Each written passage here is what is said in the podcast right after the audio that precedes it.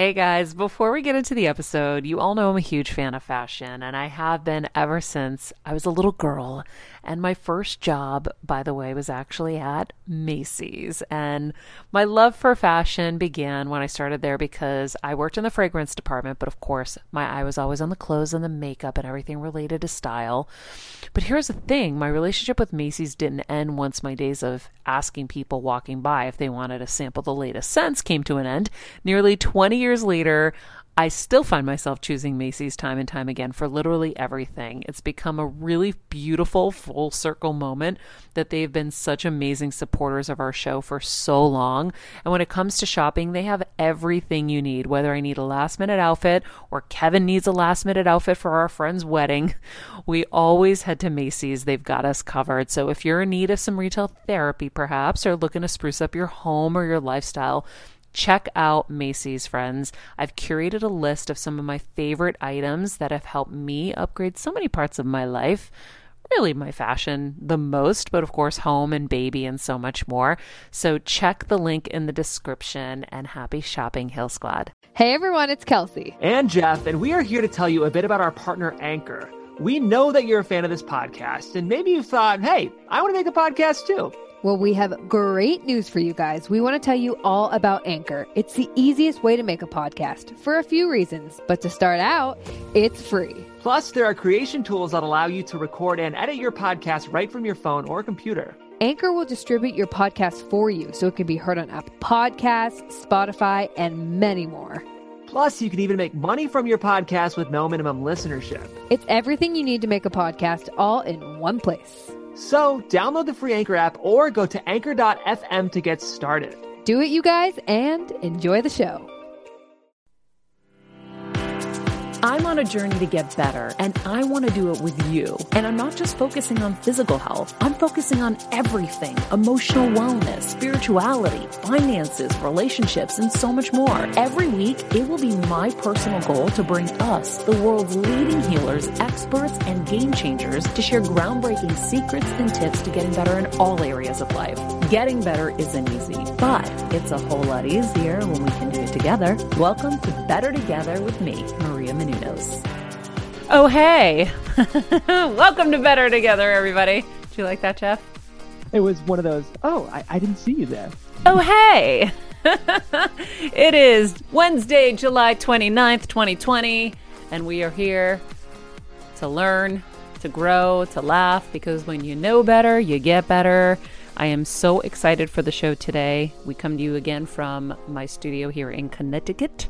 Um, I'm psyched because we are going to get to laugh today. And although we did get to laugh along this road trip, a lot. We did. I always need more. So we have stand up comic Nikki Glazer in for a much needed laugh today.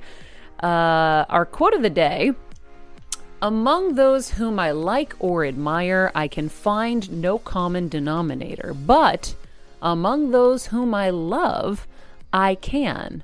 All of them make me laugh. W.H. Auden. I love it. Um, thank you guys for joining us as always. If you haven't hit subscribe, please do. Our research shows that 70% of you are popping in and aren't subscribing. If you subscribe, you'll get those fun little alerts so you don't miss an episode. Plus, it helps us tremendously. So, we would be so grateful. And the numbers are just every day. P.S. We celebrate every time we go up. So we're like, yes, we're at 20.1 or 21 point whatever, whatever it is. we are literally checking it and cheering every day. And I think like laws of attraction are working for us now because they just keep going up and we're celebrating, we're celebrating, and we are expecting them to continue to grow. But thank you guys for for helping us with that. Um, and you know what we'll do on our end is we'll continue to bring you these amazing guests that will help you get better and help you along in your journey. And I wonder you- one more cool thing about subscribing that people don't Yeah. realize. If you subscribe to Maria's channel, YouTube will not only ping you about our videos, but recommend similar content. So, Maria, you mentioned that you get great Esther videos recommended to you by YouTube.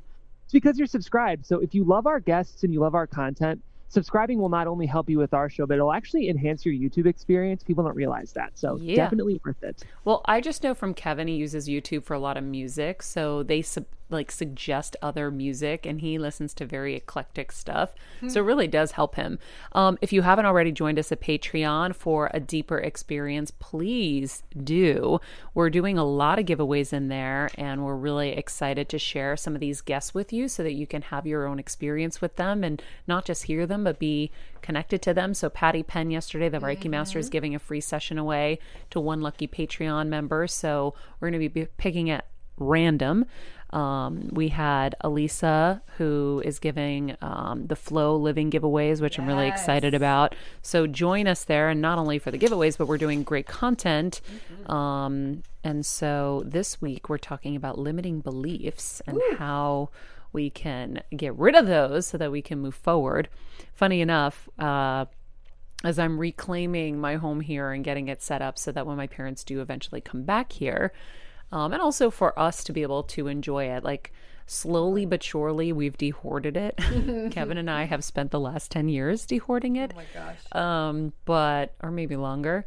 Uh, but now we're at a good place, and now I'm creating our black book for this house. Now, if you haven't heard me talk about this on the show, I definitely wrote about it in my first book, The Every Girl's Guide to Life. But uh, between my friend Laura Schiffman, who runs a huge PR company, and even Heidi Klum, the two of them had these like books that contained all their vital information. And I kind of married the two and created my own um, black book. And so you can have everything you need to run your life in this book. And it's great. I do a hard copy in the kitchen and then I have a, a digital copy so I can look up things very easily. But I've had it for our home in LA but I have not had one here. So, my parents, being the most amazing people in the world, however highly disorganized, it is a very it's it's a great challenge to try to get anything done here because the only way they remember things is if they they write the number on like a sticky note and tape it to the kitchen wall. That system's shit, guys. Like it just doesn't work and it's just then it drops and you lose it and and then they forget to do certain ones and not the others and so, anyhow, especially now with my mom being sick, she's not able to be on top of this stuff. She does remember stuff, which is crazy amazing. Her cog- cognitive powers are coming back. So, um, there was something she reminded me of the other day, and I was like, oh, what a great idea. But um, I've been putting together our black book with like the plumber's name and number and the AC guy's name and number. And so today, funny enough, we got a new AC guy that came here. His name is Eric. Yay, Eric. And just as he was leaving, because I'm like, we need to pipe in some AC to the studio because it is H O T in here. and he's like, So what's better together? And I was telling him about Better Together, and he started telling me about the fact that he went to Tony Robbins uh, like two years ago and it changed his life. He quit teaching and then was inspired by one of the speakers who had been really down and out in his luck and now has like 80 private jets and whatever. Um, and uh, I interviewed him at UPW. You yeah. remember him? Okay, so he's like, Yeah, I quit my job and I started my own business. And I mean, I forget the multiples of money. Like, he's exploded financially and in every way. His life has changed so much. So um, I was like, Can I get that on video? I just have to send it to Tony for fun because I just think it's so random that I was just there. It And was here's this guy with this like great story, and Tony gets this all day long because he's touched so many lives. But um, it was pretty cool.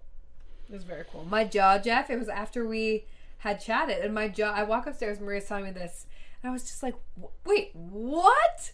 We were just there. So Yeah. it was very ironic. It was really amazing. Yeah. And like you said, I mean, there's a million of these stories, but it was pretty cool. It was just kind of full Yeah. circle, and yeah, he was great. He was really great. Meanwhile, uh, last night, Jeff, I made an amazing dinner for Kelsey and I. I made a shrimp scampi. It sounds like you've heard about this. Well, yeah, Kelsey briefed me, and you've made it. When you're on the go 24 7 like me, guys, finding ways to make life easier is so important for my health and sanity. and that's exactly what my friends at Macy's do for me. From working there as a teenager to now going to them for so many of my daily essentials, it's been my go to for so many years. And having everything in one place is such a time saver for me. With being a first time mom, for a while now, as you know. I've had plenty of those, and being able to rely on them for all the things has been amazing. Plus, having everything in one place has made being a new mom just a little bit easier for me. So I know we're all focusing on our families, our health, hopefully, our jobs, and everything in between, but it's time to make your life a little easier. And to help you out, I've curated all of my essentials from Macy's for you and the whole fam. All the details are in the show notes below, or you can just click the link in the description to get your hands on them too. I have some new picks on there this little bomber jacket, this little black dress. You're gonna love it. Before, right? I remember seeing on your story. Not as good as this, though. So Insane. I went online really quickly because I was like, oh gosh, I was brain dead for ingredients. Now, I've never made shrimp scampi officially, but I was like, okay, shrimp with pasta, some garlic and butter and Parmesan cheese. No, this time I went full on. I saw all the ingredients and I didn't have enough time to like measure anything or whatever. I just eyeballed everything. So I found some Pinot Grigio, threw the Pinot Grigio in. Then I saw we didn't have any garlic. We had this like weird garlic garlic stuff that you have to grind up in a, you know, thing. Yeah. So I grinded up the garlic, some salt, pepper, lemon, and butter. Threw the shrimp in, threw the pasta in, and made this. Insane. It was insane. She even had a little appetizer before. It was a whole yeah, thing. I had a, co- a shrimp Very cocktail. ra- romantic. app- shrimp cocktail appetizer. Kelsey had bought some sulfite free wine. And Oh. so we've literally not stopped working. So we like had 20 minutes. We went over to the gazebo and you know, it's so beautiful here. Like there's just trees and greenery everywhere. And so we just sat and ate and it was really nice. And so we are trying to uh, you know, enjoy these Mm-hmm. these moments here too. yeah, it was. So good. It was nice. Maria was like, "Okay, yeah, you can take two seconds." Because I even told her, I was like, "Oh, okay, I have ten minutes, whatever." She said, "No, no, no. Yeah. Come on, we have to." Like you said, I mean, you work, you work your butt off, but you also have to take those mm-hmm. breaks and deserved breaks. So it was Yep. very nice, very nice. Yep, yep, yep. I love cooking too. I find it to be so relaxing if I can mm-hmm. just carve out that time. Even though, because the thing I like about it is it's active, but it's something else you're doing, and there's some freedom with it. I love to improvise in the kitchen too, Maria. So, sounds amazing. You know, I'll have to. Did you guys get photos of the food or anything, or any stories or anything? I did one photo of us. I don't know if I yeah, put you it did. in That's stories, right. but outside. um, but yeah, bee jelly. It was really good. And the, uh, the sad part was, is after dinner, I was really like tired. I'm like, I need a nap. So I went to bed at like eight ish, and I said, "Wake me up at ten, or I'm gonna set my alarm at ten, and then we're gonna go out and look at, for the meteor shower and the final viewing of Comet Neowise." So alarm goes off, and she's like, "Uh, it's cloudy." So we were sad that we weren't going to get to see it, but I will tell you, the meteor showers are tonight as well. So we will get to see So it tonight. look out, world. Look out, world. Woo! We will get to see it tonight. I promise. I'm gonna put the energy out there Mm-hmm. that um that we get to see it and there aren't clouds. And then another interesting story for you, Jeff. So we um we were driving and all of a sudden I saw this like little it was like six tents. I mean our town is so teeny. Six little tents and they were doing um like a farmers market kind of thing. Walk up to one and they have bird houses. I go, Oh, bird houses, how cute. He goes, Oh, we have butterfly houses too. I'm like, shut the front door. Especially since the whole butterfly story yesterday, where we found the butterfly. If you didn't listen yesterday, we found a butterfly on the street. I put my hand down. She climbed up and then went for a walk with us for 10 minutes before I decided to put her down into a shrub. Now I was so sad, but I was like, okay, new beginnings, transformation. Everybody's been telling me what, you know, these butterflies, you know, signify. And the fact that we saw it, it was like 30 bucks. And this, like, you know, this older couple makes them. And so I was like, okay, I'm buying one to support. And how ironic that this is all happening right now, where I'm trying to kind of, you know, figure out this next chapter of life and how I want it to be. So we bought it. And this morning we went for our same walk, and I kept looking for Pearl. Kelsey named her Pearl. Like, Pearl, I got you a house, Pearl. I love that. I kept Oh, trying to so go, and I heard that you guys like bananas, so I'm gonna put bananas in there. And because Yeah. when we were walking home, like she's not leaving me, so I'm going to take her home and I'm going to make her my pet and I'll put like a little bed for her on my nightstand and we're going to be friends. This is going to be amazing. And then, like, at some point, I go, Yeah, I don't think Pearl really wants to be inside my house. And it just seemed like a dangerous adventure for her. Like, what if somebody like stepped on her or something Right. happened? I just didn't, I didn't like the sounds of it. So I was like, Let me keep you in nature where you're supposed to be. And I let her go. So we went looking for her today and she wasn't around, but we're gonna hang the butterfly house and I'm mm-hmm. very excited about it. With a little banana peel in there, Jeff. If you didn't know, Yeah. put a little ripe banana peel, and apparently they love that. Yep. So it's very cute. It's Yeah. very We're cute. loving Connecticut living. We really are. That's it's just very on brand for you, Maria. A butterfly house and a gathering of animals. You're like your own little Connecticut Snow White. I love it. They're They're gonna start talking soon. Right? I can't wait to go like talk to the llamas. We've just been too busy Mm-hmm. like getting things in order here, but there's some llamas around the corner, so every time I come home I go talk to them and they all like migrate to me and I'm like, "Hi guys." Yeah, I got to become friends with everybody. Yeah. I'm excited. Um Right, I do have to give a quick shout out Yeah. to Matthew. Happy birthday! Oh yeah, happy birthday. We saw your tweet and I Mm-hmm. was laughing cuz I was like, "Oh, and it's Nikki's birthday." And they're like, "No, it's Matt's birthday." So, happy birthday. Yay, Matt! I was like, if our guest's birthday is today and I did not flag that, I should be fired from my job. I was like, that would Oh, be a no. huge producer ball drop. So Matthew, we're so excited it's your birthday. And your birthday is just as important as Nikki's. So Yeah. dang right, dang right. So I didn't realize Nikki was a Gemini like me. mm-hmm. So well, let's get Gemini to her. Is she is she available and ready? yes. Okay, so Nikki Glazer is an American stand-up comedian, actress, podcast host, radio host, television host. Uh, in addition to being one of stand-up comedy's most important and respected voices, she's got multiple self-titled talk shows, and um, she's gonna bring us some much-needed laughter today. No pressure, Nikki. Hi. Hi.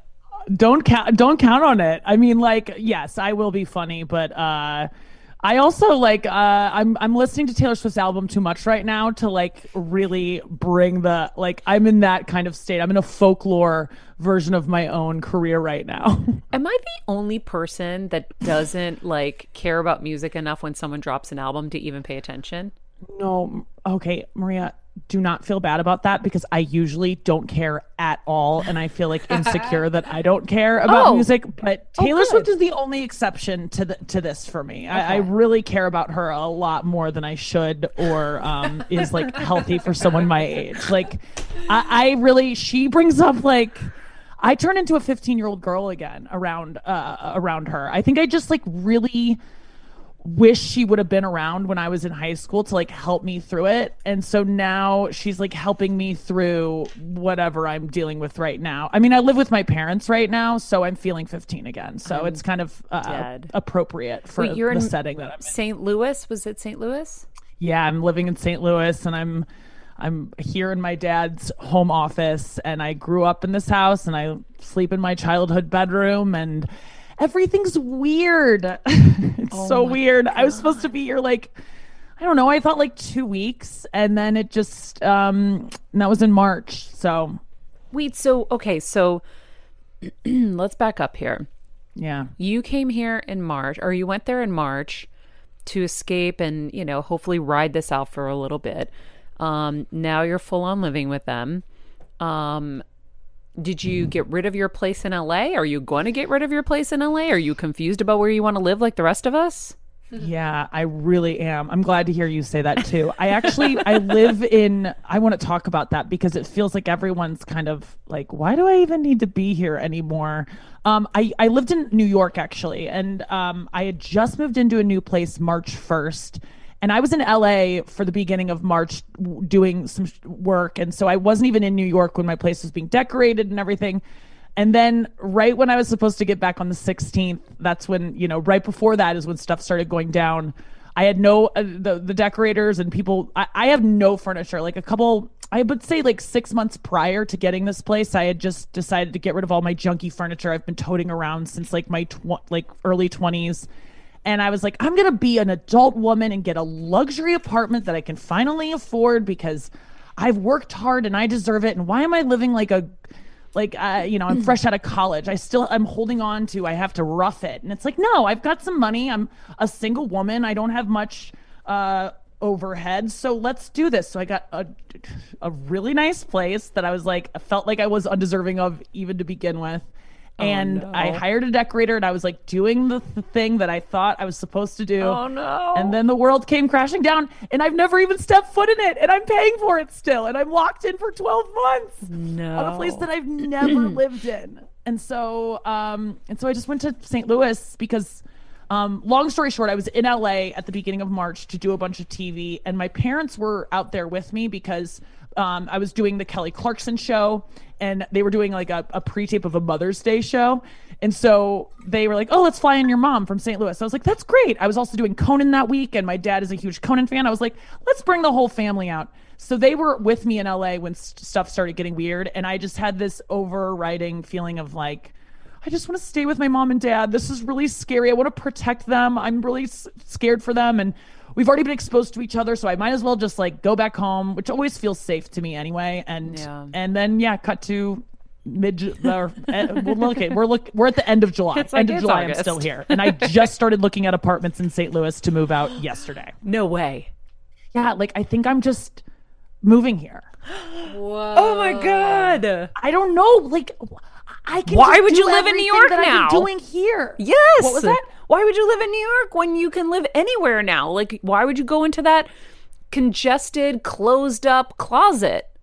you the only reason I was in New York was because I liked doing comedy clubs every single night. Like I was addicted to just going on stage every night, which you can't do anymore, and going to restaurants you can't do anymore, and being out of my apartment. I mean, I had a nice place, but like I, it's about the social element of living in that city, and it's just not there anymore.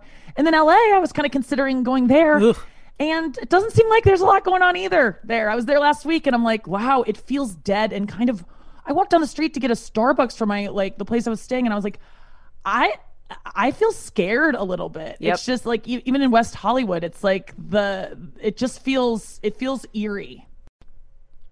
So yep. I don't know. What what are where are you? I'm in Connecticut. Are you really? So I think it was maybe four, 13 or 14 years ago, we bought this house and we called it our doomsday property. oh my gosh. Here we are. all of this. Yes. and so my parents have lived here. All right, friends, let's talk about something we all do snack.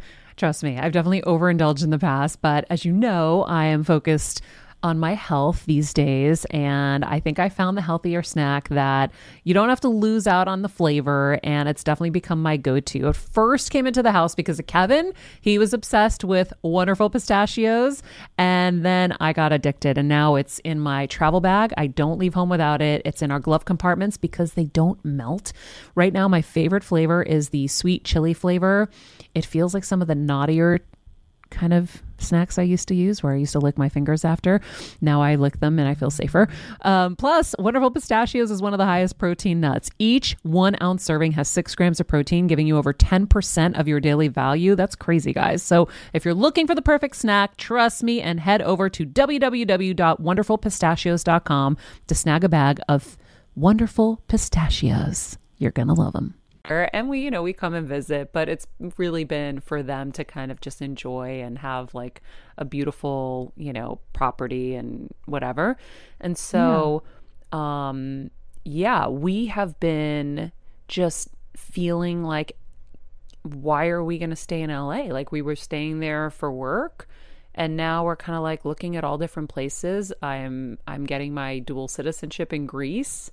Um, oh well, wow, yeah, my... just like the Hankses. Do you know that the Hanks, Tom Hanks and Rita Wilson, just became citizens of Greece? Oh yeah, oh yeah. And you know what? um, you know, we got married there. My family is Yeah. from there. Like we love it. And so I was like, I want to be able to travel there. And if I'm a dual citizen, I can travel there. This travel stuff isn't going to go away for a long time. And I'm not somebody who can just not travel. I I like to to go places. And so uh yeah i'm just and i don't know where we're gonna live and what we're gonna do but i am very happy here in connecticut right now people actually smile and wave at you they don't growl at you so you know I, I think like I was I don't know. LA was great when you worked there and Yeah. and now you know when I go walking I'm like, "Oh, hi" or whatever and people just growl at you. Here, people are like driving, you know, by, we're going for like morning walks and they're like, "Hello." And we're like, "Hello." it's so nice. I, Yeah. I I couldn't agree more with you, and I I just feel like L.A. and New York. I'm glad to have built my career living in either of those cities. I kind of flip flopped back and forth after college. And I just feel like it's almost a young person's game. Like I just kind of want to settle down and be somewhere where I'm not I, I think my desire to be in those places was to be a part of the mix and to b- build a career and always be available. And now I'm kind of like getting more comfortable with saying no to things. I don't want to be that available for every little thing. And Yeah. I've been able to conduct business from St. Louis pretty easily, and I've gotten more into podcasting and broadcasting, which you can do anywhere. And mm-hmm. I don't know, and you can. I've been on a lot of TV shows from this exact office. Like mm-hmm. I, I think, I think it can be done remotely, and I think everyone's kind of learning that. I know for sure that's what we're all learning. And, you know, I know you went and did Jimmy Kimmel Live recently, which Yeah. I was watching and literally dying laughing. The fact that you're like, this is the highlight, like, this is such a huge moment for me, and it's gonna suck so bad because there's no one to laugh. I'm still like It- in yeah. shock. So Jeff's wife, you know, works at um, Jimmy Kimmel. I was like, why don't they use canned laughter to help a little bit? I know. I, I don't understand. That was actually part of the monologue that I had pitched to them was because I was just watching other guests guest hosts monologues, and even if the jokes are so funny and they kill, it's so awkward with no laughter. I mean, Yep. even the soup has like a the camera guys laughing, and it's something. You know, Yeah. like you know, even just a, a couple people laughing would give it some texture. uh, it's. I I mean, I would have taken crickets. At least it's a noise. I mean, that place was just. I wish that there was an infestation in that house that we record from. But I even pitched to them like, can I ev- can I say let's use canned laughter because I don't understand why sitcoms get to have it. Yeah. And somehow people suspend disbelief and are able to put up with that at Yeah. home. But for some reason, with a late night host, you need them in front. It's either all or nothing. I I, I don't know that I agree with it Well- because it's it's so weird. No I will laughter. say, so I weird. want it as an audience member, and I want it in wrestling too. Like in wrestling, they're out there wrestling, and I'm like, please just give them some canned laughter uh, or something, or like sports, same thing. We need that, even if you have to lie to us right now. We need the lie. Lying is okay in this scenario, but you killed it. Um, Thanks. you were so great. We were dying laughing, and your Nikki's Quickies. Is that like a new thing that you just created for that? Because that was awesome.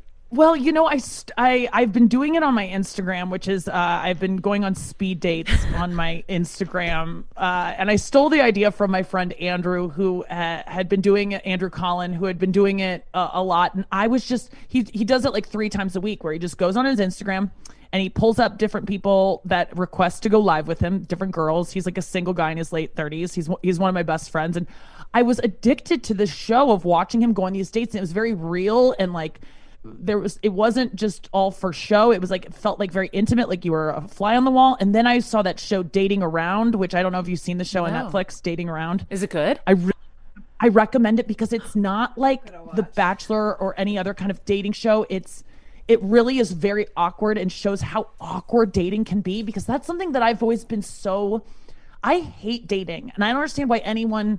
I guess no one really loves it, but I really, really hate it. I feel so out of control. I don't feel myself. I feel Like you're vulnerable. I feel auditioning. awkward. Yeah. Yes, and I that I don't have my lines memorized, and I didn't get any sides. I have no prep, and it's just, I just feel.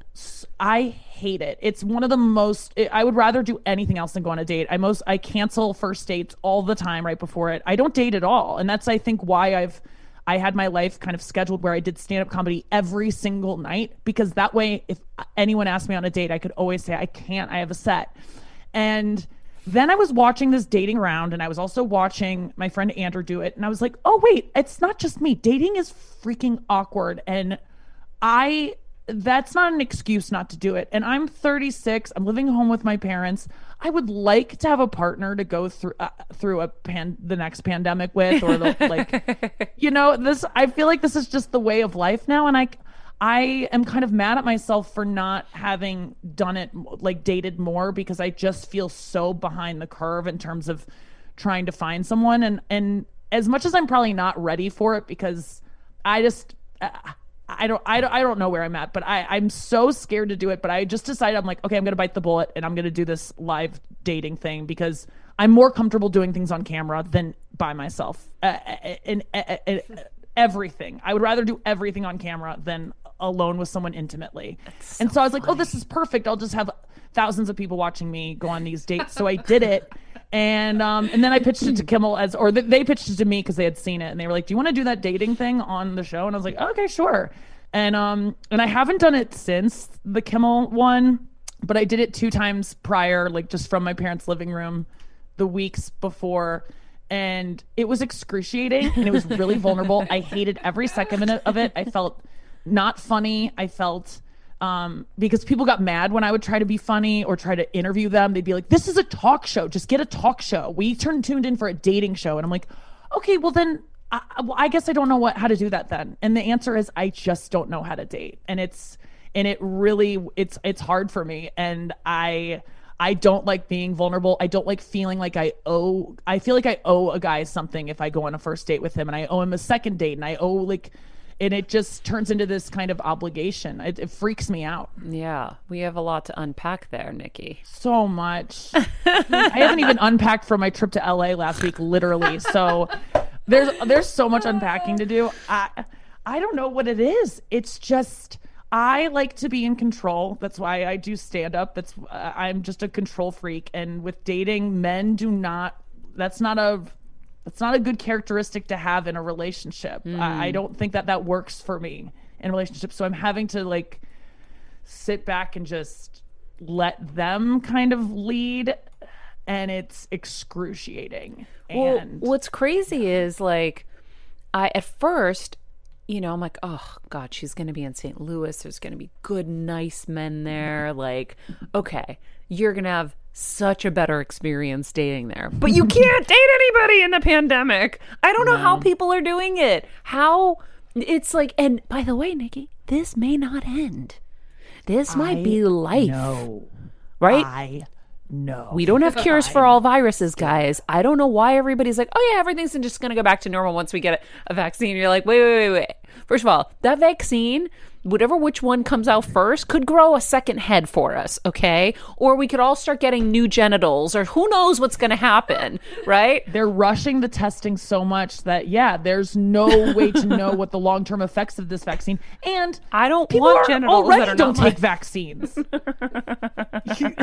yeah, it's it's scary, yeah. and I know that is that is what I'm most scared of. It's like I I really messed up not finding a boyfriend. I'm so jealous of people who have partners. And I know that the grass is greener and a lot of people are in relationships that they're like, man, I wish I would have gotten out of this before this happened. So I know that there's always two sides to this, but there's something about I, I really am kind of disappointed in myself for not having found someone before this. Well, you know, I feel like it's almost like a desperate situation. But we all like so many women, we choose our careers over our personal lives, right? And also, you know, I always say to people, this business, like the entertainment business, it- I remember my mom always struggling with her hair. It's frizzy Maria, my mom would say in her Greek accent. Diehis, what do you have? I tried so hard to find her products. I wish I could share these products I'm using now with her because I know she would be so happy to finally have good hair days. I've always believed that hair is a woman's best accessory, and with Ouai's new anti frizz cream, you can ensure that your hair always looks its best without the frizz stealing the spotlight. It's a lightweight cream that not only provides immediate frizz control, but also helps prevent heat damage. And get this, it lasts up to 72 hours. That's three whole days of frizz free, gorgeous hair. Ouai seriously has some of my favorite products for taming the frizz. Pro tip one of my biggest discoveries is using the Ouai hair oil on the ends of my hair before I dry it. Let me tell you, it's a game changer. Once it's dry, my hair looks so smooth and polished. I don't even need to do anything else. It is incredible. I love it. Frizz free, up your schedule with Ouai. Go to the Ouai. T H E O U A I dot com and enter the promo code Heal Squad for 15% off any product. That's the Ouai, T H E O U A I dot com, promo code Heal Squad. Trust me, you won't regret it. Is there's no real total path to making it, right? So, like to be on camera, let's say, um, you want to be a doctor, you go to medical school, you're going to get your degree and you're going to be a doctor. Like it's boom, you get to do it. Lawyer, you go to law school, boom, you get to do it. Now, whether you're, you know, A, B, C level, whatever, that's on you. But like, there's a magic that comes with being on camera that it's, you know, one in a million that gets to succeed in this world. So you have to give it everything you have to succeed. And then when you're in it, you've got to give even more than you got to find reserves that you didn't even know you had to stay in it. So, Yeah. as women, it's very challenging for us because we also are made to reproduce and do all these things. And we're like, shit, I don't have time. And you wake up and you're like, oh shit, like time's ticking. And now, like for me, I remember I was 35. I started freaking out. I'm like, oh my God, I'm never going to have time to do kids. So I did IVF and, you know, locked a few things in the freezer. my mom keeps Yeah. saying, Maria, the babies, they're very cold. and so, anyway. frostbite. Yeah, it's Um, hard. I I completely relate to that. I think it I just blinked and I it went from being 22 and I was like I have time. Let me just like I don't need to worry about a guy or kids or even think about that and it just felt so cliche to say that but it really feels like it went by like that and now I'm mm-hmm. 36 and I'm still on the fence about kids and that's not a place to be at 36. Like you don't get to be on the fence. You need to make a decision and I just haven't yet and it's so hard. I am so I still I just feel so stunted when it comes to relationships. I want to be in one so badly, but the people I'm drawn to are still the people who are unavailable and not that great for me. And the people who are v- like me and tend to like really want to get to know me and commit to me uh, truly disgust me and like make my skin crawl. And I can't help it. I don't know what to do about it. I, I you know, part of me just goes, should you, f- you sh- do you just fight it? I've done that before where there's a guy and you're just like, oh, I just, he's just grossing me out. He just like the way he looks at me and he seems like so like, I don't know, secure. And it just, and I, and everything about it's repulsive to me. Um, but I fight it and then it never, it never goes away. I don't, those people don't win me over. I try to like go against my instincts, but uh, I'm just drawn, I'm still drawn to like not that great of people and not that available of people. And I'm working like crazy on myself to attract the right person because you can only attract people that are as healthy as you and you can't love you can't let anyone love you until you love yourself all that stuff and so i don't know how people love themselves so much to like be loved. I feel like i'm a very intelligent woman. I have a good career. I um i have a lot of things going i'm intelligent and nice and kind. I have a lot of things going for me but i just don't like people who like me. So i guess i don't like myself. I mean i must have low self-esteem. I don't know how to get rid of it though. But i, I go to therapy i meditate i read self-help books like i do everything i can but i think it's a little too late now No, no, no, no. You just got to get the right person that can help you it's go. the right person Yeah, because so we did a whole episode. I forget who it was with on self love. Um, Jeff, you might Wait, remember. Deirdre Hade? Was that she was self love, no, right? she was great. Um, she's actually great. We can prescribe a few episodes for you. okay Um, please when I meet people, if it's like they got cancer, I'm like, okay, you need this episode, this episode, this episode. Yeah. Um, for you, it's funny. Patti Stanger was on my show just before the pandemic, and she was talking about how you should never go on a first date. You should always do a Zoom date. And I was like, is she psychic? Because like within two Whoa. weeks, it was like, okay, the only thing people can do is Zoom date. But it does. I didn't even know about Zoom until after this thing started. That's really ahead of the curve. She, yeah, she's someone who I got in my head um, early on about dating. Of like, always have your hair straight. Men want to be able to run their hands through it.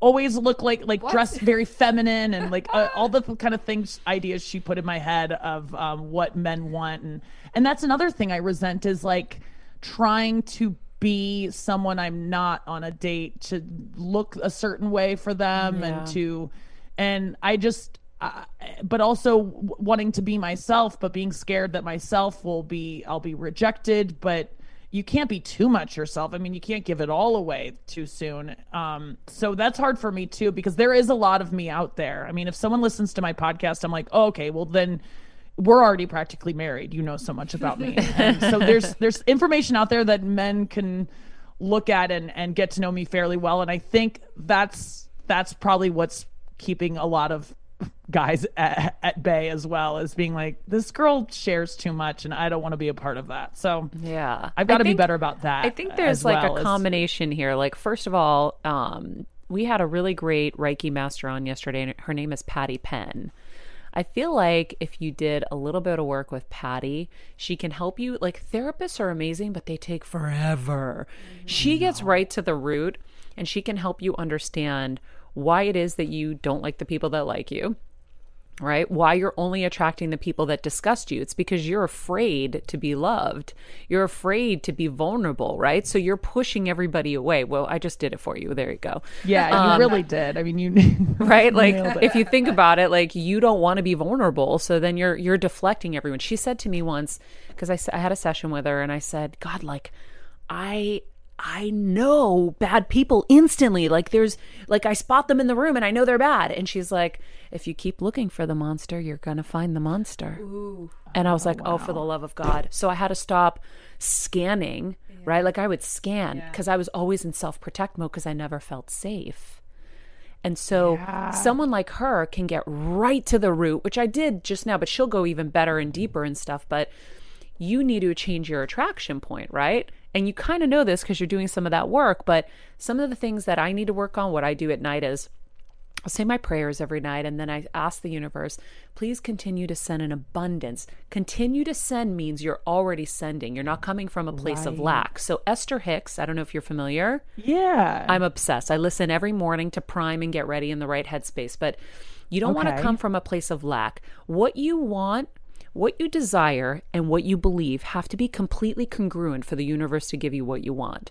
So, if you desire a relationships to go through the next pandemic with, or even the rest of this one, but you don't believe it's really going to happen, guess what? You just blocked it.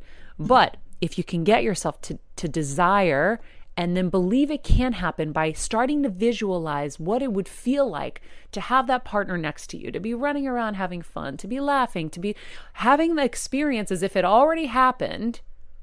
And living in that space, you're going to start to change your attraction point and it will come, but you have to really believe it. And so I ask every night, for an abundance of amazing people to continue to flow into my life, amazing um, produce, uh, producers, collaborators, investors, people to help bring my visions to light.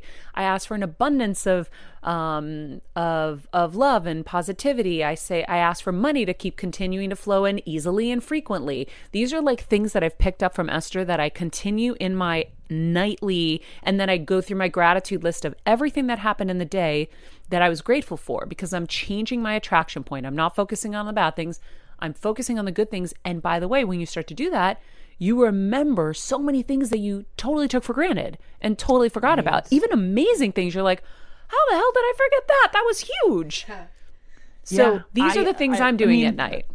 That's really good. I, I I just got into prayer like just during this pandemic of just believing that there's something bigger than myself that is looking out for me and all those things. I, I mean, I come from an atheist family. My mom literally walked in on me praying a couple weeks ago, and it was I would have had her preferred her walking on a, in on me like in a gangbang. I mean, like, that's how weird it is in my house. Like we couldn't talk about it. I was like on my knees at my bed, like old school style, praying and um and it was just so embarrassing because it's just that's just not something i've ever been told is okay. And it's for dumb people and it's for people that you know it's it's just you're you're too intelligent to think that there's a god. But you know the god of my understanding is just it's really helped me get through this. And i i need to do exactly what you're saying which is already be practice gratitude and know that I'm already getting those things. But the visualization had really resonated with me what you just said of just running it through my head, picturing how that would feel to have a partner and um because I don't do that. I don't let myself fantasize. As soon as you said that I was like, "Oh, that made me uncomfortable." Because I mean, I not to make it about about sex, but even like when I do stuff alone in uh, you know sexually because that's all I have right now. I rely very much on porn. I must say like almost if porn didn't exist I would masturbate. I just I, do- I have no imagination when it comes to that. And I'm a very creative person. I mean, Yeah. obviously that's what I do for a living is like create, but I don't have any imagination when it comes to sex or intimacy at, at, at all. And so I think that's something that I probably need to do. As a first time mom of the baby, I'm always on the go, whether it's running errands, getting my coffee, going to doctor's appointments, or just spending quality time with little Athena. And that's why I rely on wonderful pistachios to keep me fueled and ready for anything, no matter where I am. Kevin even keeps a bag stashed in the nursery. you know, for the nighttime hunger moments. Wonderful Pistachios comes in a variety of flavors and sizes, making them the perfect snack to have literally any time, whether I'm enjoying them during a quick break in between taping this show or I'm on the go and it's in the diaper bag. I do carry it in my travel bag and they're in my car. At this point, when I'm leaving the house, I think keys, wallet, wonderful pistachios. Bonus Wonderful Pistachios is one of the highest protein nuts with six grams of protein in every one ounce serving. So, on top of all that, they keep me feeling satisfied. I'm energized while I'm juggling all this crazy stuff in life. Next time you're looking for a convenient and guilt free snack, head over to www.wonderfulpistachios.com and stock up on your favorite flavors today minus the sweet chili. And, it, and it's why I'm watching Down to Earth with Zac Efron uh, that quite frequently, just to Dad. see what it would be Oh, like. Traveling with I him. love you. That is- But you don't you don't think you deserve happiness, right? Um, That's the I- I thing. don't. Like you No, said, like you had the to like you had to fight to deserve that apartment. You had to fight to deserve your success. Yes. And so between the deserving and the vulnerability, it's a recipe for disaster because you're like, wait, uh, your rational brain is like, I'm working hard and like I made money and I should be able to do this. Well, who's stopping you? You.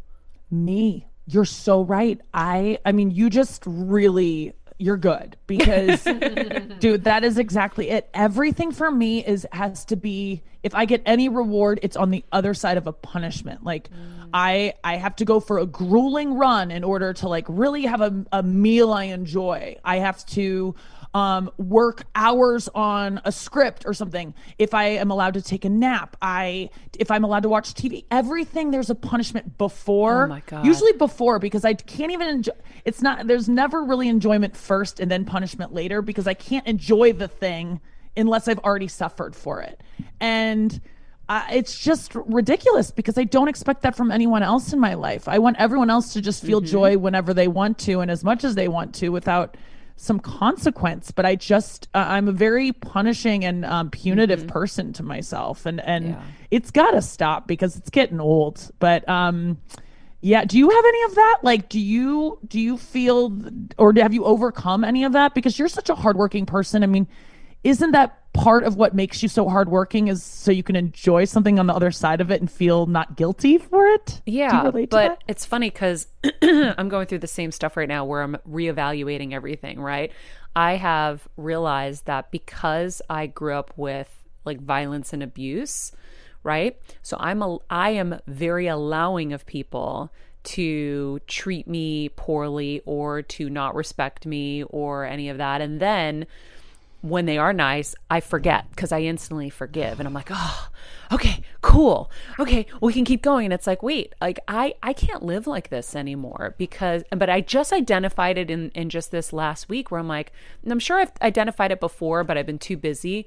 But I was like, Kevin, we both had abusive situations and we are so okay with people just being narcissistic um, like the people who abused us or um, um, just yeah i mean just okay with continuing these cycles. And i'm like i'm going to do a massive emotional clean out. While i'm here in connecticut i am going to chart my entire life out. Where am i putting my energy? Who am i putting it in? Where i want to go? You know, Patty told me yesterday, she was like, and she was being kind. She goes, You're operating at 50%. And I go, Yeah, that's about right. But she's like, But really, maybe like less. And I go, Yeah, probably like 40% because I'm so exhausted because I am allowing things to take place and people to stress me out and drain the shit out of me because I have a high tolerance for it. Right. Right. And so I'm working on it. We're all work. First of all, we're all works in progress. We're all trying. That's why I do the show every day because I'm bringing in these experts that are helping me unlock this stuff for me and for all of us.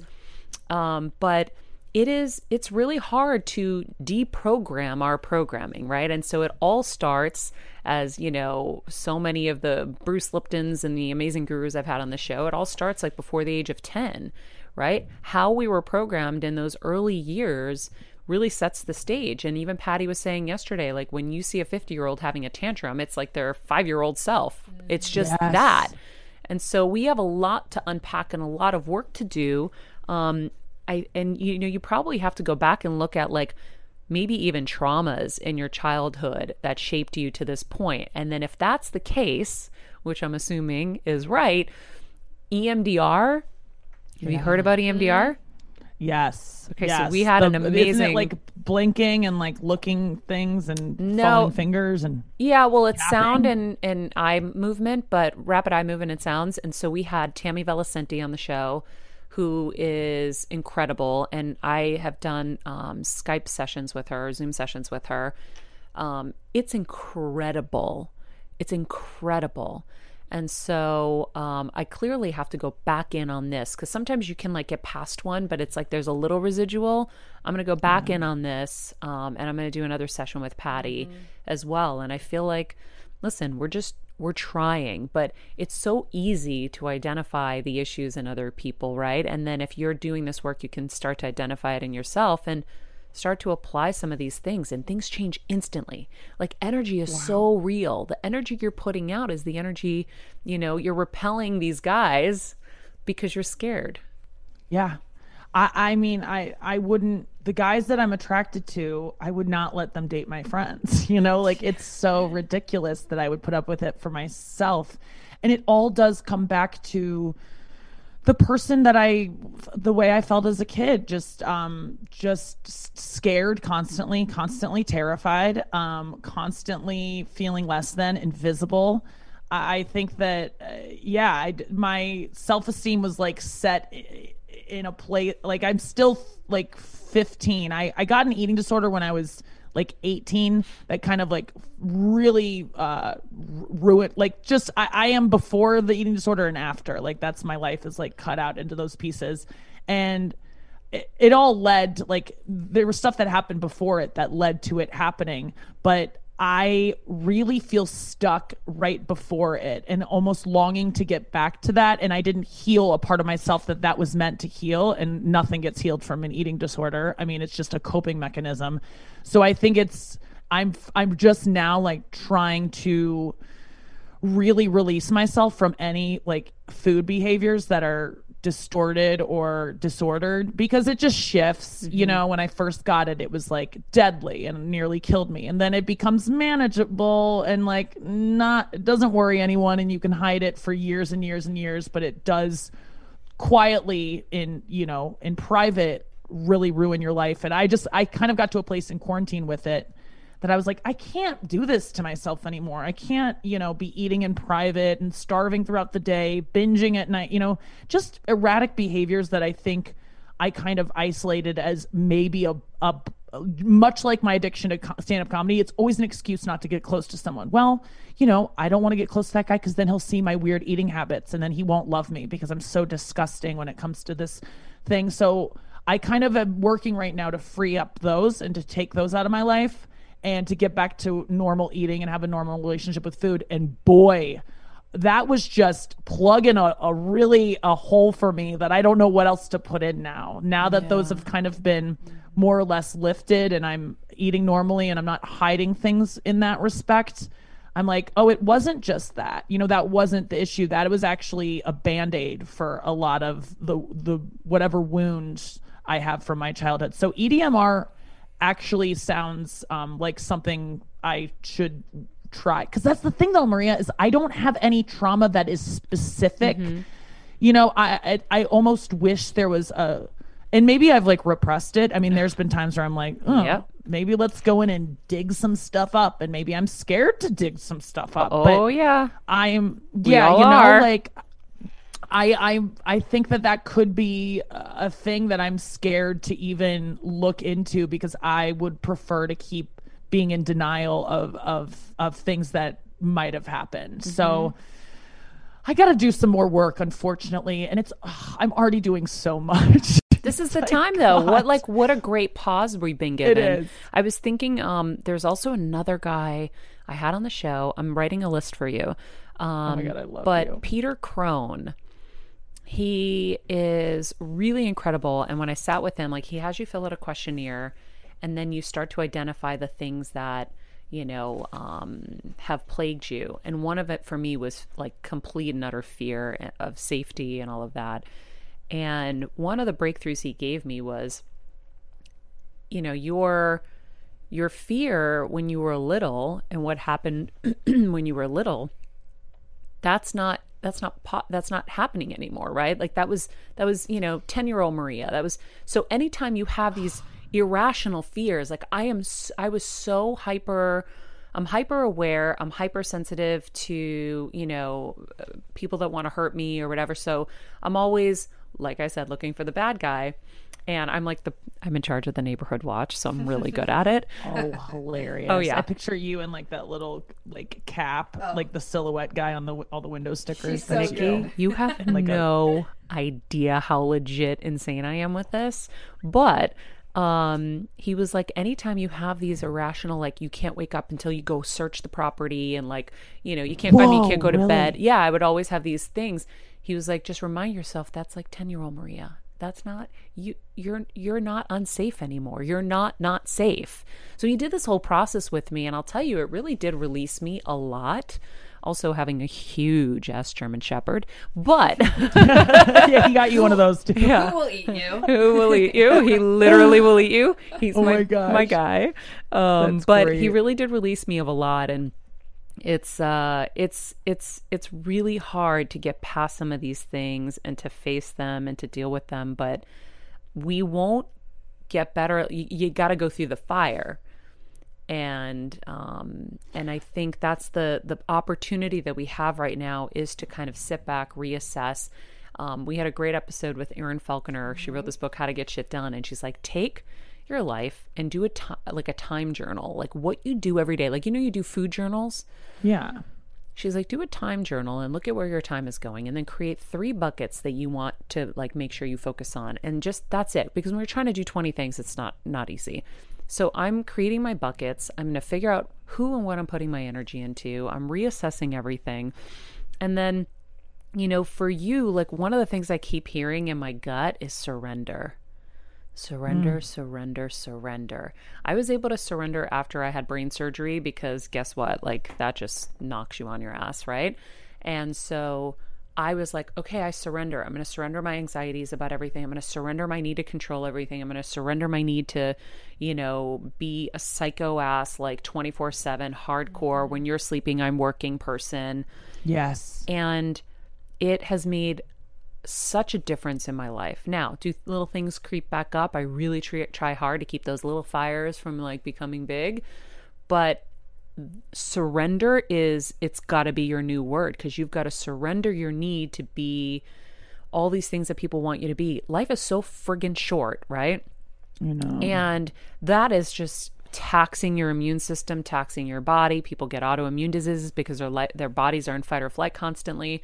So, um, you have to surrender, you have to find a way to surrender caring and having to put on a show, right? We're always putting on a show. We're always, hello, always we're on camera, gotta smile. It becomes, it's, I'm so resent, I'm becoming very mm-hmm. resentful of it because the older I get, the more attention I get when I'm putting on the show. I just, I mean, I've been working with it a lot with my therapist of, feeling resentful when people like me because of the show. Because i'm like they don't they like the fake me. And uh, the real me no one even likes. I don't even get attention for it. If i was to quit the show i'd lose all my followers. I'd lose all my fans. No one wants like the real me. I always have to be funny. I always have to look a certain way. I mean it and it just makes me really depressed. Like i because i can't keep it up. I i can't always be funny. I can't i'm not going to always be hot you know it will fade eventually that and if i'm too. putting my worth into that it just it it it leads to a lot of depression for me the the not surrendering and the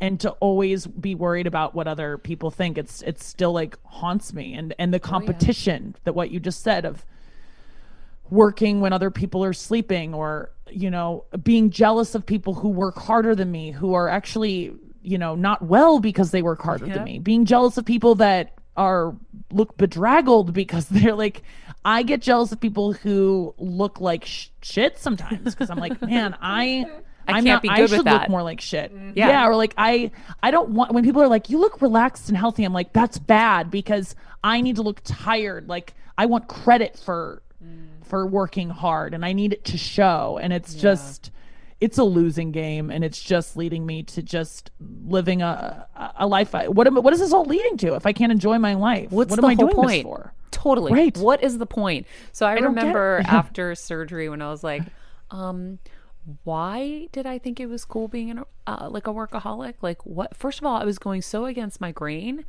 and I didn't even realize it because I'm like, I don't love it like other people love it. I really don't. Like I love to to you know do what I do, but I don't need it the way other people need it. Right. Yeah.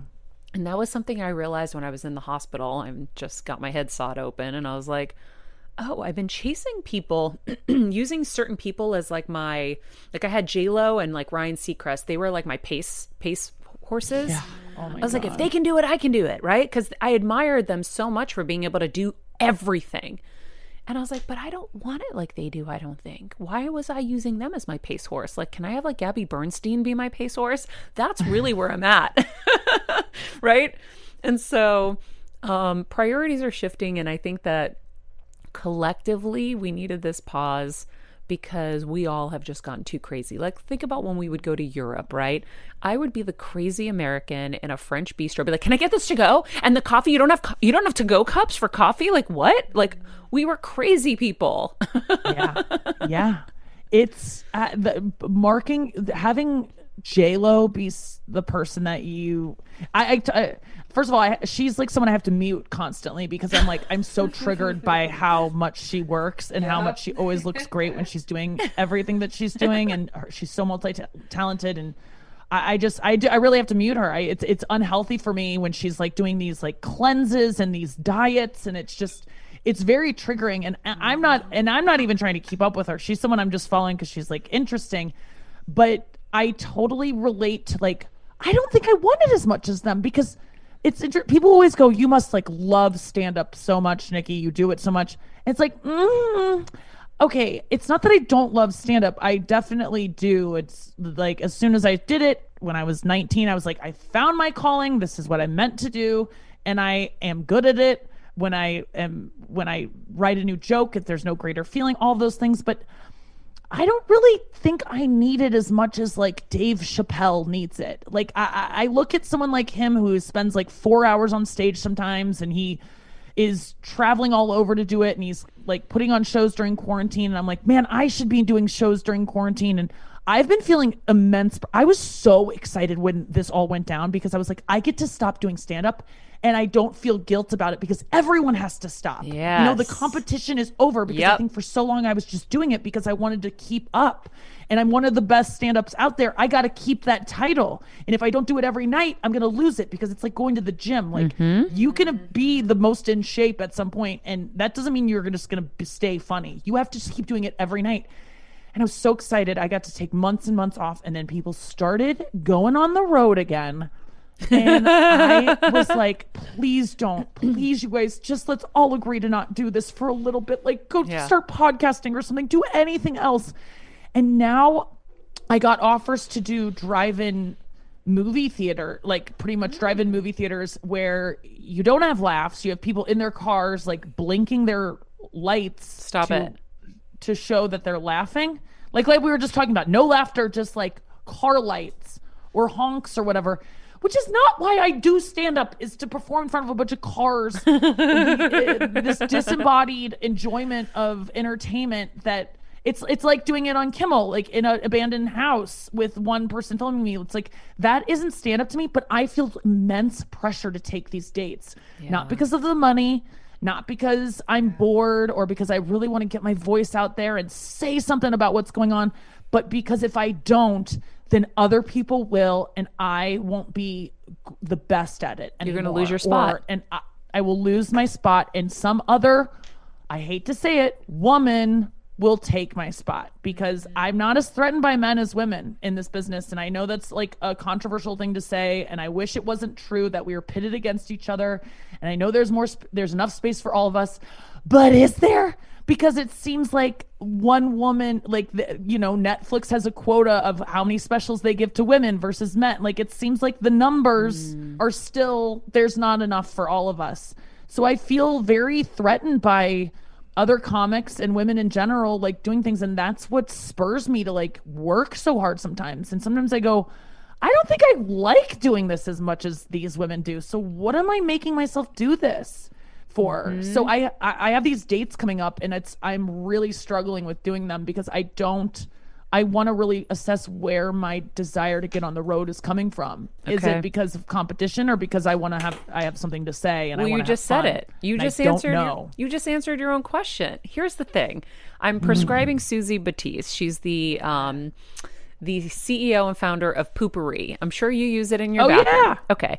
So she was a failed entrepreneur like a zillion times over, sometime in her early 40s. She was like, I quit. I suck at this.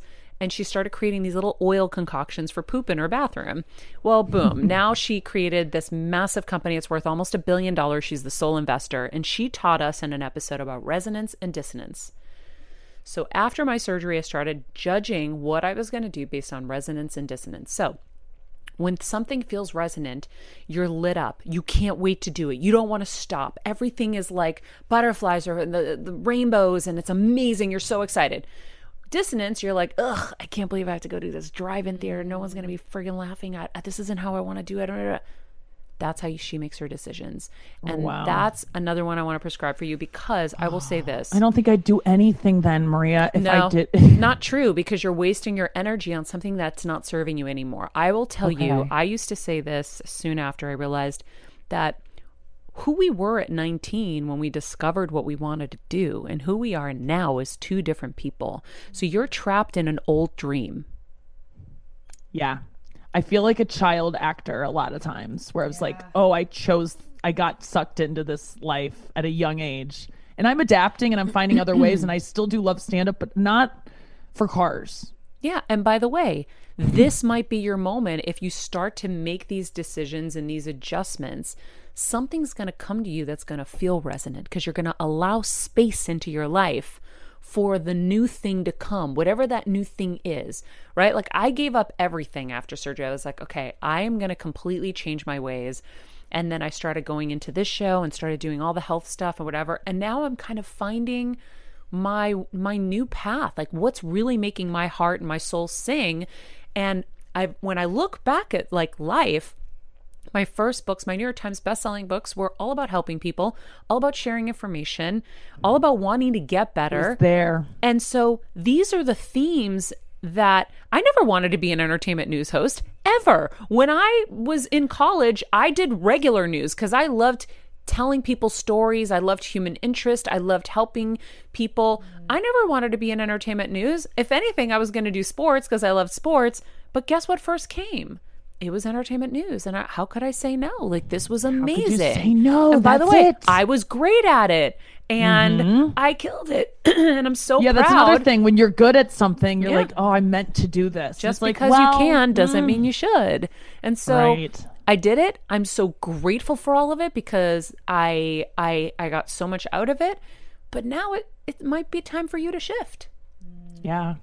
Was it hard for you though to turn down those jobs when they when those red carpets and those kind of jobs that were in that sort of um, area of work popped up? Was it how did you say no to those things? And did you have guilt over it? Did you watch whoever did get that job and go, "Oh no, I, they could have been me"? I mean, what was there any of that? yeah so after surgery there was like a lot of pressure because i had a lot of things pre-surgery that like big deals and all this stuff. And uh, after Yeah. surgery i was like oh my god i gotta be able to get on a plane. I'm like but i can't get on a plane. I can't even walk. I'm so dizzy. Like this is insanity.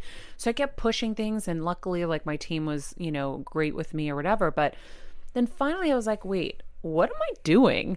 I called up i canceled certain deals. I was like i can't do this. Like i want to throw up at the thought that I'm going to go do this, you know, clothing line. I'm gonna have to fly across country and do things at one in the morning. I, I can't do this stuff.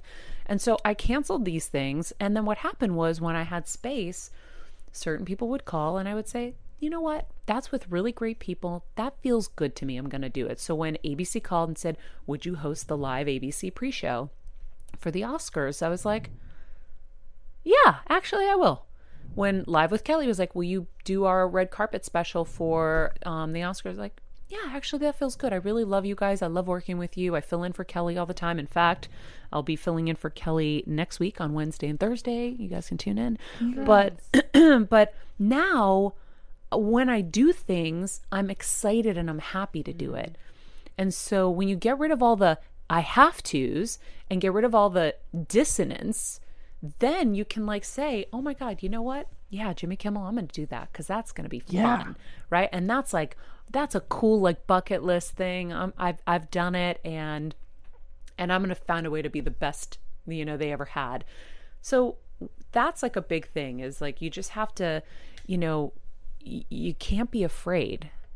And you got to realize that, you know, I had a therapist that used to say, when you say no, you say yes to everything else. And I, love I. I, always forget that because it just feels, it's so difficult for me to say no. I mean, we fought so hard to get where we are, where we even get these opportunities. Yep.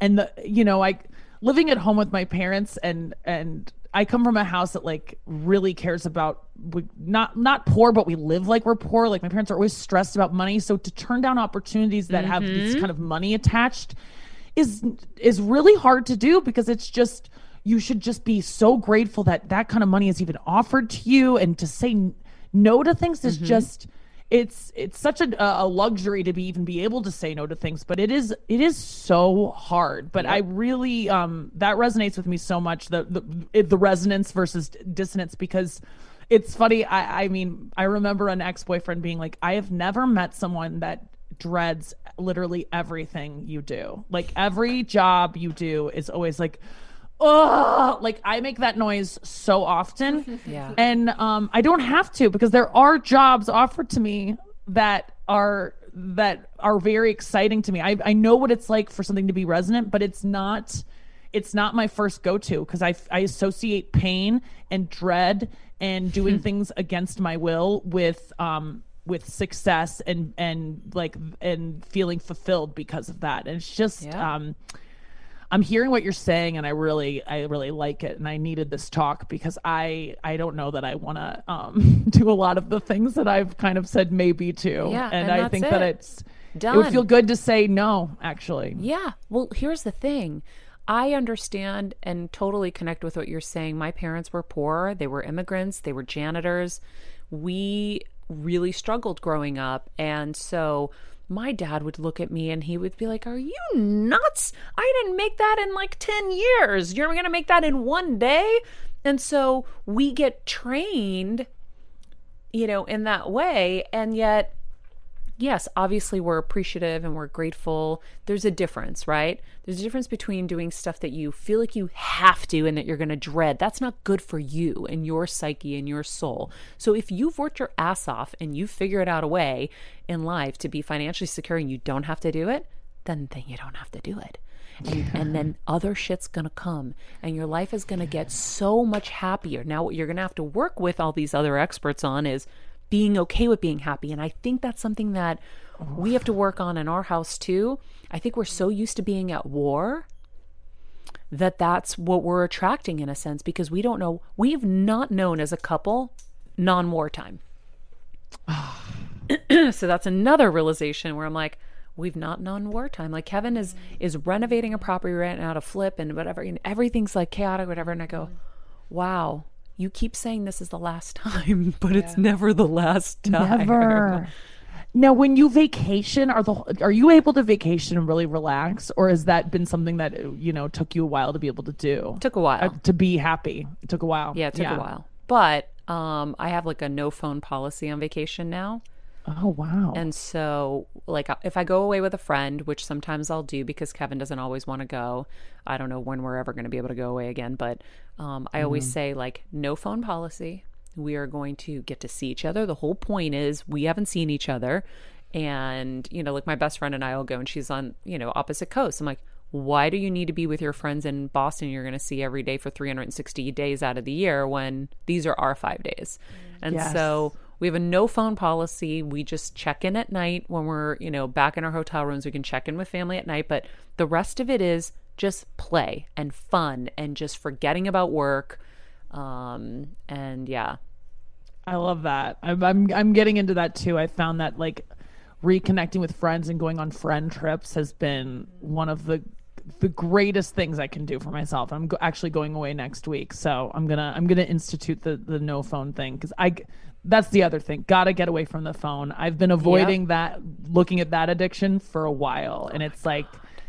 I gotta, I gotta, I gotta stop. I have to tackle that next. I was unaddicted and then coronavirus got me addicted again. But um but yeah, it's such a better place to be without it. I also wonder like for you, hopefully, yeah, you find a place in St. Louis, move your shit out of New York and just say sayonara because I think that the longer you stay at your parents, I will tell you, like I have that sometimes too when you go back home, you get claustrophobic and you think it's all over.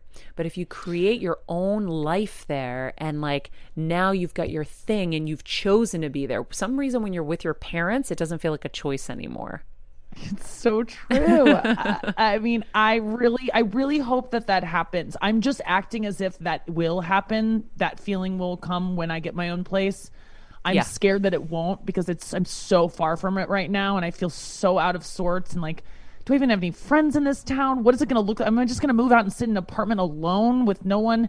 And the truth is, no, I can then start to build my own life here, um, and which I've not done because I live with them and I'm not be able to go out and make friends or, um, and so I think I really appreciate your advice. You're so wise and so s like I just I needed this more than I I, I thought I did. Thank you. Well, I really feel like I just I felt like I had a therapy session. I feel you answered so many. que- I mean, I woke up this morning truly depressed and like filled with dread because I have to make decisions about things coming up and um and I feel like I got some answers during this time which I I just was not expecting and it just feels a lot more clear and I'm just I don't know how you did it but I really feel less depressed which is generally I just have to like wait these storms out but I feel like something has been lifted. Uh, honestly, I'm you're so you're really good. Well, I think it's because you feel free now. Like you feel free to do what you want to do. Yeah, well, Maria Menounos, who is like my, uh, you're my J Lo girl. like watching, you set the standard of someone who works so hard but is so much herself and is is just radiant all the time and makes it look so easy. But I know works like so hard, has a relate a, a healthy relationship from what I can tell. Um, is just you know beloved by everyone. I mean, you're someone I look to as like has it all, but to hear that you've struggled with these things and are in this place now because you've let some of the stuff that I'm holding on to go is a great uh, model for me. So I'll unmute you now. I'm just kidding. I'm never. and there's the laugh. There we go. Finally, we got was it. I'm so happy. I know. You know, my favorite thing about the show is you just never know where it's going to go.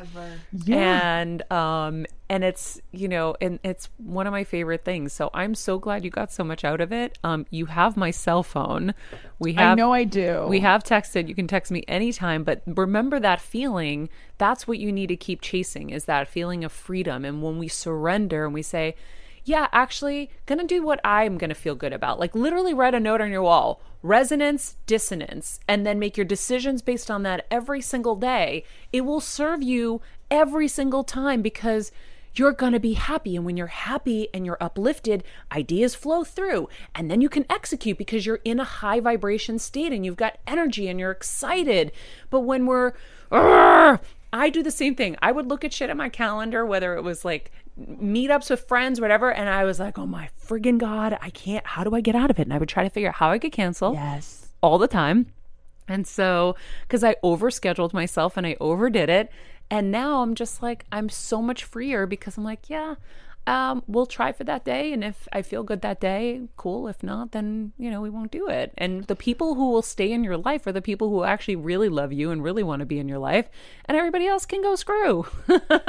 yeah yeah i i'm i really hear what you're saying and i i think that whatever you've done that's led you to doing this i mean it's this show is so amazing and i just i mean just being a guest on it i got so much out of it and so i can and it sounds like every episode you have just these amazing guests so you've really tapped into something that you mean i mean you've been doing this been in this business for so long and and you really seem to be enjoying yourself and uh and doing something that you're i mean honestly like very very good at. You've tapped into something so i'm really uh i'm proud of you and uh you're definitely an inspiration so Thanks, thanks, for having me Oh, I love you. Thank you so much. i love you And um, I look forward to hearing from you and your free moments where you're excited and and then if you don't have exciting moments and you need a refresher, I'm going to send you a couple of episodes. I have four episodes that I think are going to really be helpful for you. But you're right, we do have insane conversations every day where I'm like, holy shit, how did we top the last one like that? Because the people that we're bringing in are so amazing and we all are on our journeys to get better and that's what these people are doing if you can take one or two nuggets every episode and apply it then man like we're we're fast forwarding you know especially we have a lot of young people that listen too we're fast forwarding their progress. Like they're not going to be 42 still trying to figure out like oh why do i accept this shit? Mm-hmm. That's like mm-hmm. that's got to get fixed like but what the good thing is is when shit doesn't feel right that's your signal. That's that's the universe telling you something's off and what is off? Oh okay then you can go investigate deeper into that. And okay all right, so that's what we got to fix that's what we got to adjust cool. They're just signals and we're going to keep having them right? Because as you're growing it's like a video game. I look at life as like a video game. Mm-hmm. So we're super mario brothers like level one. Well once you get through the level one you get to level two there are a whole new set of problems we gotta get to. And by the way those those bogeys are coming faster the shit's getting real and you gotta get through mm-hmm. that. And then when you get to the next level the stakes just keep going higher and higher so we gotta stay cool through the process know that we have to like figure stuff out and you know the, the life is just about getting to those next levels of like enlightenment and betterment and and trying to just find ways to be happy in you know this world yeah and and to enjoy the the fruits of our labor and not always look for the next thing that's gonna make us uncomfortable to get through like Yeah. really because like like you said before like what is the point of all of this if we're not having fun in the process? So yep. I uh well i had fun in this process. I'm so glad. Well you have an amazing day. Say hi to mom you, and dad. I love their I like will. performance They're on jimmy here. tell them. Oh thank you.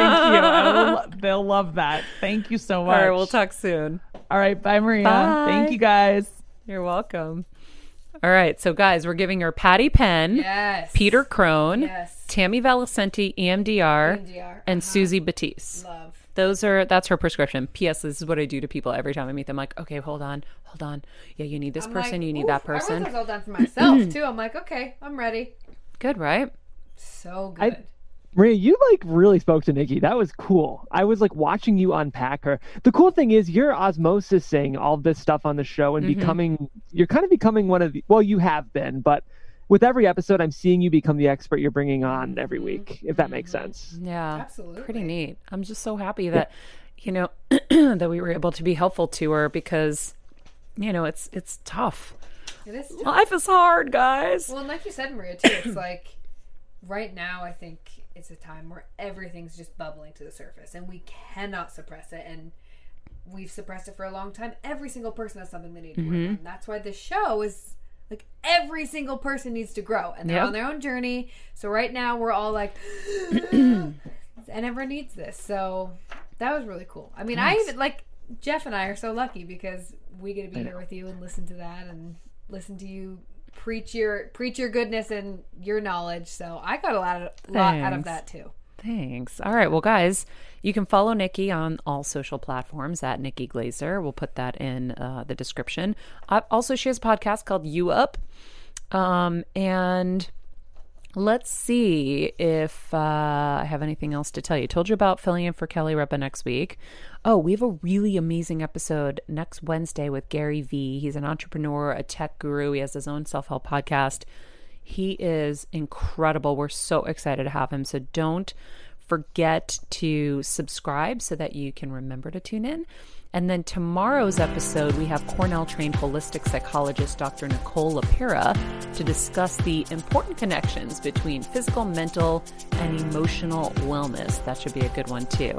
Uh, in the meantime, follow us at Maria Menounos, at Jeff Crane Graham, at Kels Meyer, too. And remember, be nice people, make good choices,